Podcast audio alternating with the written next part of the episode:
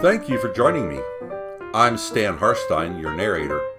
I appreciate your willingness to invest in yourself for 10 minutes. As you listen, I will ask you to find comparisons, not differences, to see similarities rather than limit your view. If you have a comment, please use the email link at the bottom of the 10 Minutes with the Gospel John website to contact me. Let's begin. Welcome to episode 21. Rabbi is our topic today. It is not uncommon to find an individual who bases their opinion of someone or something on a piece of negative information rather than on goodwill toward others or positive indications by others. The practice of using a title to address an individual is one such instance when we often judge a book by its cover. Titles abound in our society. Mr. President, Madam Secretary, Sir, Ma'am, Miss, Mr., Mrs., even the Doctor. Some regions of the country prefer that children learn to use titles as a demonstration of politeness, while other population groups do not practice the use of titles at all. Jesus' teaching regarding the use of titles is reported only in Matthew 23. What he says there raises important questions among students when I ask them to read the passage. They love having the most important seat at the banquets and the best chair in the synagogue, as well as greetings at the city square and to be called Rabbi by the people. But you are not to be called rabbi, for your teacher is only one person, because you are all brothers. Nor shall you call anyone on earth your father, for your father is only one, the one in heaven. Don't be called leaders, since your leader is one, the Messiah. Matthew 23, verses 6 through 10. By focusing on the negative instructions found here, these students, and many others like them, miss the main point of Jesus' teaching. Jesus is not forbidding the use of titles, rather, he is using hyperbole, that is to say, exaggeration, in order to communicate his main point. But the greatest among you will be the servant among you. Whoever will exalt himself will be humbled, and whoever humbles himself will be exalted. Matthew 23 11 and 12. Elsewhere in John. In order to understand the implications for when Jesus is called rabbi in chapter 1, it is helpful to hear the disciples of John the Baptizer in chapter 3. So they came to John and asked him, Rabbi, that person who was with you earlier along the Jordan River, the one about whom you gave that testimony. Well, he is now baptizing, and more people are going to him for baptism. John 3:26.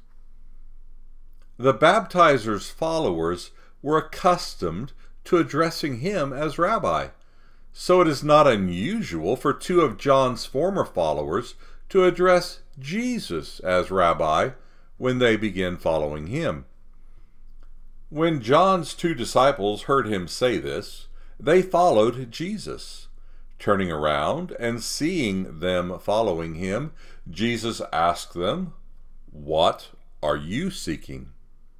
Then these two said to him, Rabbi, which is another way for saying teacher, where are you staying? John 1 37 and 38. Since rabbi is a word from the Aramaic language and not from Greek, the writer of this gospel immediately informs his Greek speaking audience about its meaning teacher. Yet, even that translation of words does not carry the entire depth of the title's meaning. With the advent of public education, those who work with young students are often addressed as teacher, teacher, instead of by their appropriate name. The main meaning for the word Rab is great or big, so that calling one a rabbi or teacher in the first century is not the same as calling one teacher today. Many cultures continue to use honorific titles, which we are unaccustomed to in the U.S. The typical college instructor in the U.S. may be called professor, regardless of his or her status on the university campus. They might even be addressed as doctor if they have earned such a degree. In other places, only the most esteemed individual is called professor.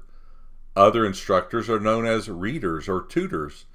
In Germany, one can be addressed as Herr Doktor Professor, which gets more to the point of what the title rabbi or teacher indicates in this gospel. Jesus is addressed as rabbi a second time once Philip brings Nathanael to meet Jesus. The significance of Nathanael's greeting is best seen in view of his earlier response to Philip. Is it possible for anything good to be from Nazareth? John 1:46.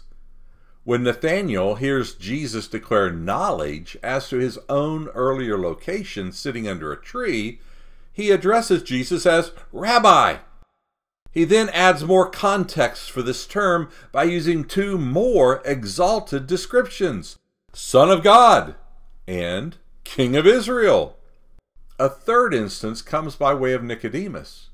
He greets Jesus with a title of honor, more impressive when viewed in light of the high accolades he himself is given. There was a man from the group known as Pharisees by the name of Nicodemus, who was a ruler among the Judeans. This man came to Jesus at night and said, Rabbi, we know that you are a teacher from God, for no one can work the signs you accomplish unless God is with him. John 3 1 and 2. As a ruling official from a group known as Pharisees, Jews who devoted their life so that they could maintain a state of religious purity according to God's teaching in the Old Testament, Nicodemus was an elite in his community. Yet, when he addresses Jesus, he uses a title which acknowledges Jesus' own remarkable reputation.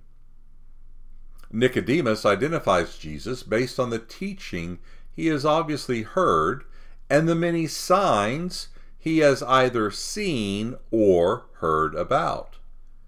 Despite Nicodemus's own high status in society, he addresses Jesus as one whom he considers higher yet. While this gospel often uses both the Aramaic and the Greek words for teacher, rabbi and didaskalos, rarely do they both appear. However, just as the author informs those reading or listening about both words on the first occasion, so too on the last occasion. When Jesus addresses Mary by name in a garden close to his now empty tomb, her response is remarkable. Jesus said to her, Miriam. As she was turning, she spoke to him in Aramaic, Rabboni, which is to say, teacher. John 20, 16 having searched for her master out of grief. The woman now turns around in joy, having found, rather having been found, by the gardener, who is in fact her rabbi. Perhaps the most underestimated form of address given to Jesus. Concluding thought Within the Gospel of John, Jesus is assigned various titles by those who encounter him.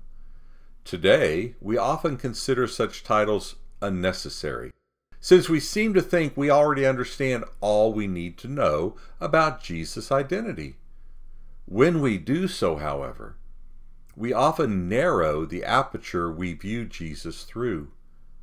Since the Bible records these various titles, even though each is somewhat inadequate, perhaps we should take time to understand the qualities they each ascribe to Jesus. How might you or I benefit from addressing Jesus as Rabbi for a day, a week, or even a month, while we sit at the feet of and learn from the great teacher?